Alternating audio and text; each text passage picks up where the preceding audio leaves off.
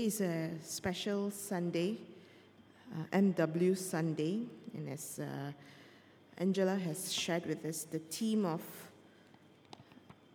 uh, for the year for MW is dignity and strength, taken from the book of Proverbs.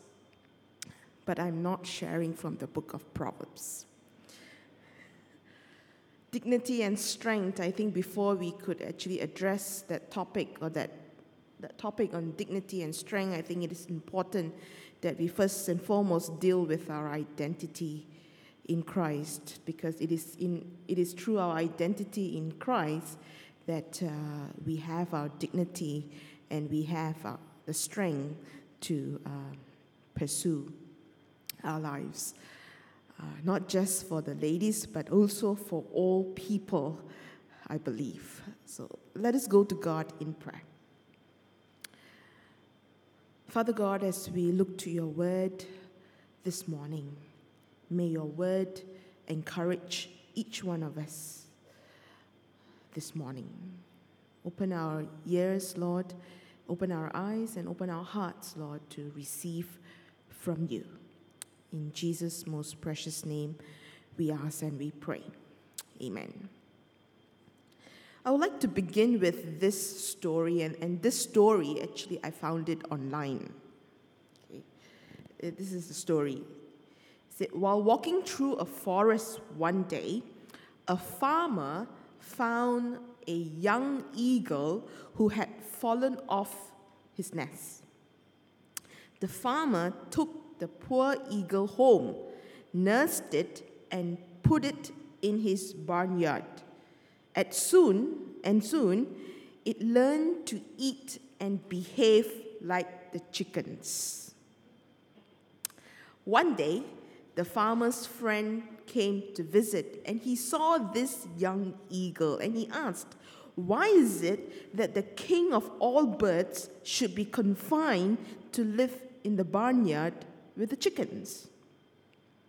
The farmer replies, you know, and, and that since he had given uh, given he, the young eagle chicken food and has trained it to be a chicken, it never really learned to fly. It behaves so much like a chicken that it is no longer an eagle. And so this friend was not very satisfied with this answer. And so he says, But still, it has the heart of an eagle and and can surely be taught how to fly. And so he lifted this friend of his, he lifted the eagle, the young eagle, towards the sky and said, You belong to the sky, not the earth. Stretch forth your wings and fly. The eagle, however, was so confused, it did not know who it was, and seeing the chickens eating their food, it jumped back down to the ground to join the chickens. The friend then took the young eagle to the roof of the house and urged it again, saying, You are an eagle. Stretch forth your wings and fly. But the eagle was afraid to, of his unknown self and world. He looked down and saw the chickens, and he jumped back to the ground and joined the chickens. And finally, the friend decided to take the eagle out of the barnyard to a high mountain. And there he held the king of the bird high above him and encouraged it one more time. You are an eagle. You belong to the sky. Stretch forth your wings and fly. The eagle looked around, he looked way down, and then he looked up again to the sky, back forth, back and forth, back and forth. No choice, lah, huh? up in the mountain already right, began to tremble and it slowly stretched forth its wings and with a loud cry soared away into the heavens. It may be that the eagle still remembers the chicken. It may be that occasionally the eagle will come visit the chickens. But as far as anyone knows, it never returned to lead a life of a chicken. You know, this story speaks to us about our identity. Most of the time, just like what we see happening here in this story, you know, this young eagle, this young eagle's identity was defined by what the farmer was feeding it and teaching it. Just like that, you know, our circumstances, our upbringing, our culture, our education, or even the social media defines our identity. And I remember reading something about Meghan Markle. You know who this? Wait. You know who this is? Who is she? Ah? Who is she? Ah? Huh? Okay. ah, yes, Harry's wife. Yeah. okay. And and you know, uh, you know, days leading up to the royal wedding, there were some stories about her life uh, that was being told, you know, in Facebook and in, in social media, lah, all right? And I remember reading, about, uh, reading about a remarkable thing that she did when she was just 11 years old. And I think some of you would know that story. And at the age of 11, she fought for equality because she wasn't going to allow an advertisement to define the role of a woman.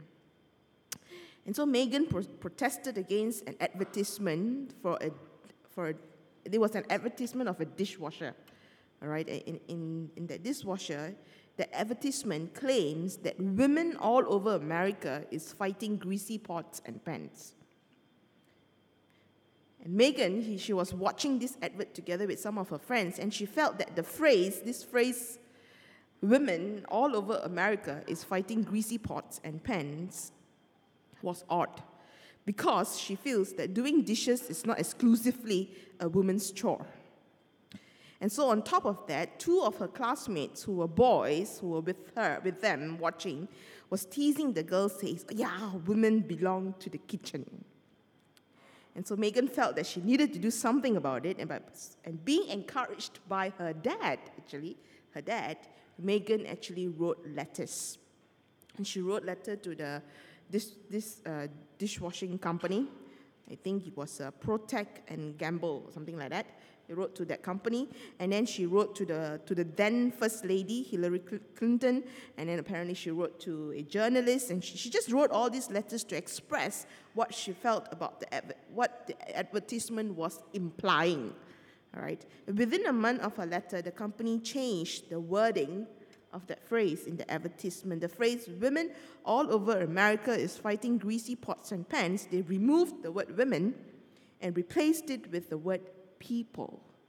People all over America is fighting greasy pots and pans.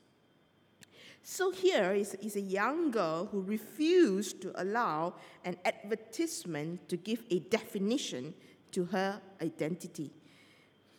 Now, if I were to ask all of us a question, what or who defines you or us and me, right? What would be your answer? In the gospel, we find numerous encounters whereby Jesus redefined the identity of humanity again and again through his various encounters with various people from different walks of life. Today is Methodist Women's Sunday, and we want to take this opportunity to celebrate the women and to encourage them through the Word of God. And so in the Bible, yes, we find Jesus encountering both men and women. But today we will look at those passages whereby Jesus encounters women. And, and in the Bible, we find that God treats women with dignity and honor. Take, for example, in the Gospel of Luke, right? Luke chapter 1. Okay, in Luke chapter 1, we find the, the story where the birth of Jesus was foretold. In Luke chapter 1, Mary, the mother of Jesus, was introduced into the scene. and she was described as a virgin pledged to be married to a man named Joseph, who was a descendant of David. And so an angel comes to her and look and just look at how the angel greets her. Right? Just look at how the angel greets her. It says the angel went to her and said, Greetings, you who are highly favored. The Lord is with you. You who are highly favored. And look at how Mary felt when she heard that verse in verse 29.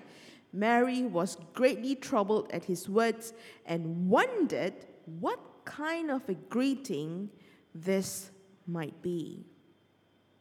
You know, my dear friends, women during those times are not seen as favored, not to mention highly favored. We will find that women during those times were severely discriminated. They were severely oppressed and they were treated most like objects most of the time. So the attitude towards women at that time frequently demeans a woman. And so, coming from that kind of a background, Mary was probably hearing something that was alien to her. Greetings, you who are highly favored. And she wondered what kind of a greeting this might be. Know, she probably tried to clean her ears. Uh, what did you say? You who are highly favored? And I believe that it was not only during those times that women struggled with these issues, but women currently and presently also do struggle with such issues.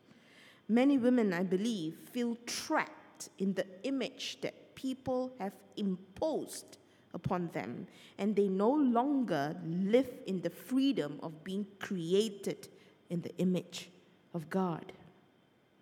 And so today we are going to look at how Jesus treats women in the Bible and throughout the Gospels, we find that Jesus encountered numerous women, as I've said. He met and ministered to many women, and we will look at three examples three examples of how Jesus treated women with utmost dignity and honor.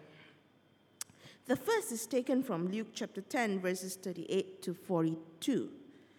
It is a story of Jesus at the home of Mary and Martha. Here we find two women, Mary and Martha. They are both sisters and they were both operating very differently. Martha was operating very much in the manner in which her culture defines her. She prepares the food, she serves her guests, she belongs to the kitchen.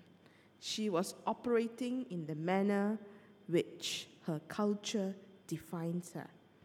Mary, on the other hand, was operating in a manner that was totally opposite of what the culture expects of her.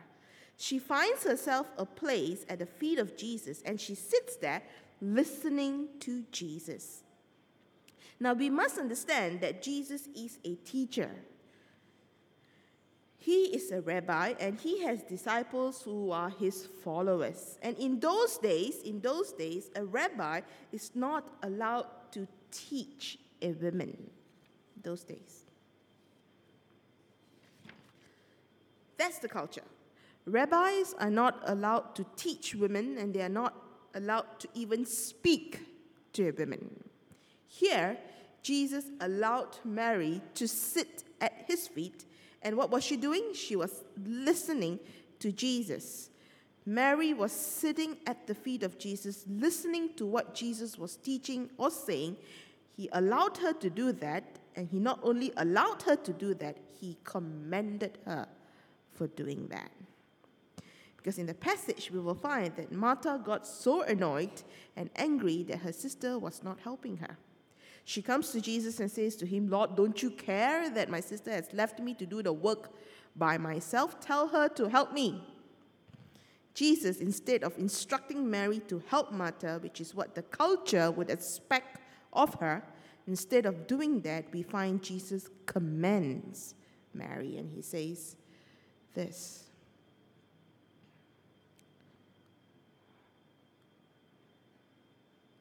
Mary has chosen what is better, and it will not be taken away from her. In doing this, Jesus elevated the status of a woman. Women are not allowed to, to, to sit at the feet of a rabbi. A rabbi is not allowed to teach and speak to a woman. And so, by doing this, Jesus set the women at that time free to follow after him, which was not a common practice at all. That's the first example. The second example from Scripture whereby Jesus elevates the status of a woman is seen in Luke 21, verses 1 to 4. In this passage, Jesus uses a woman, in fact, he uses a widow as a central figure in his teaching. Here, Jesus was teaching about an act of worship. Offering is an act of worship. Although it is something that we do week in, week out, let us always remember that offering is an act of worship. The attitude behind that act of giving speaks volume about our act of worship unto God. And so here, Jesus is in a temple and he sees what is happening in the temple. First, he sees the rich putting in their gifts into the temple treasury. And secondly, he also at the same time saw a poor widow putting in two very small copper coins. And he uses her to bring across a message. There's this message that he was trying to teach his disciples, and he says, I tell you the truth, this poor widow has put in more than all the other. All these people gave their gifts out of their wealth, but she, out of her poverty, put in all that she had to live on. So Jesus is teaching about the heart of giving. He's teaching about the heart of worship, which we will look at in another occasion. But for now, today, I would just like us to take note of the fact that Jesus used a poor widow as an example to teach an important lesson. By doing this, Jesus elevated the status of a widow. You know, at that time, widow is a nobody. Here, the widow is described as poor. So this, so here she's she's a widow and she's poor, and so most likely she may not even have a son to provide for her. In those days, a woman who has lost her husband has no identity at all. A woman who has lost her husband and have no son is considered doomed. But here, Jesus pays so much attention on a poor widow when no one else would actually look at. By pointing at the widow, Jesus turned the attention of his disciples towards the women. It is like Jesus is saying, Look at that woman. Look at what she's doing pay attention to her, she's doing something pleasing in the eyes of God.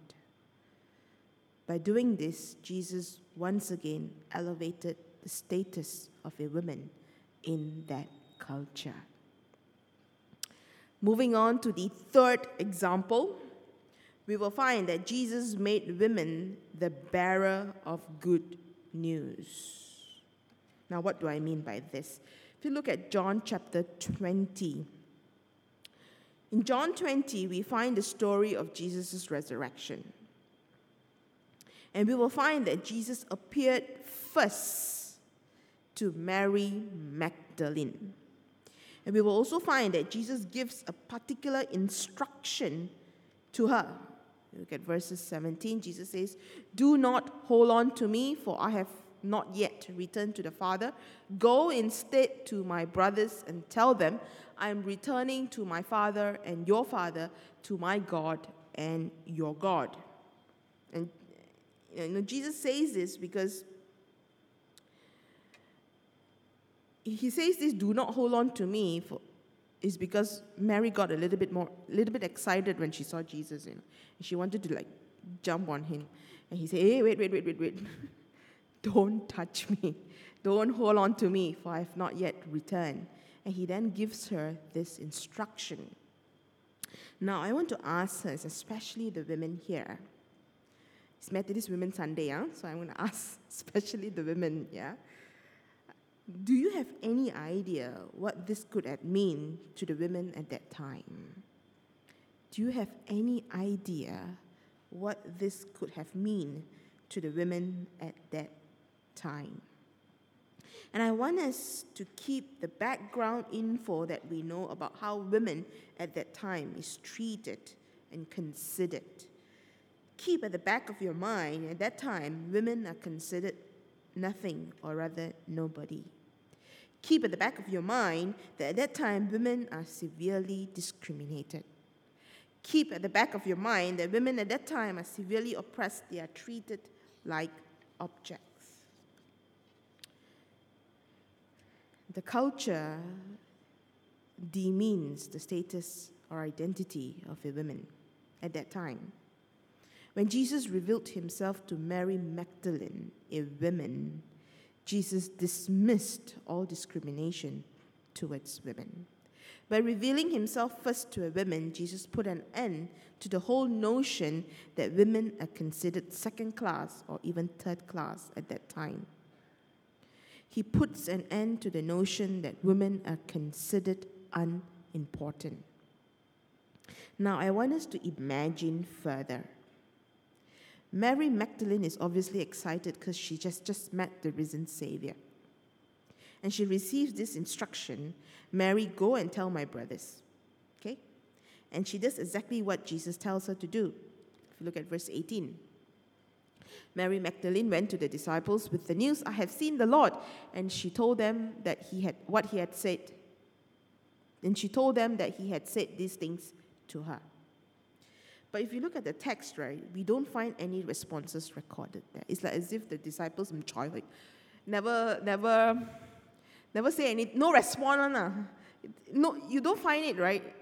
It ends in verses 18, and the next scene that we see is actually the text just ends there and shifts to the next scene where Jesus himself appears to the disciples.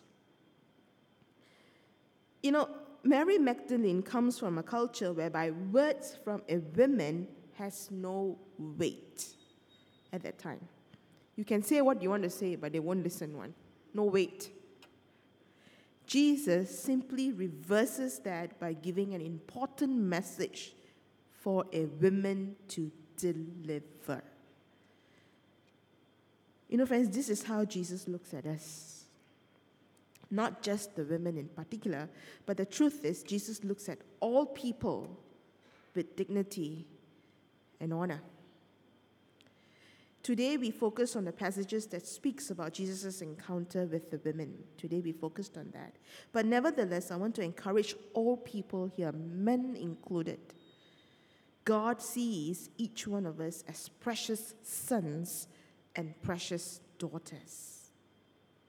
I have put two questions for all of us to think, reflect, and act on it.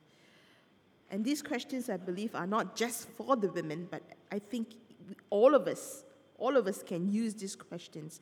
And the first is how does the way Jesus look at us make a difference in our lives? You know, we live in a culture of shame and honor. We sometimes unintentionally shame people by the way we relate to them. Jesus never shames us. He sees us with dignity and honor. And how would that make a difference in the way you live your life? The second question is how can we be bearers of good news to the people around us? You know, it is true that God chose the men to be the apostles. But nevertheless, He also chose the women to bear the good news, just like how we see happening here with Mary Magdalene.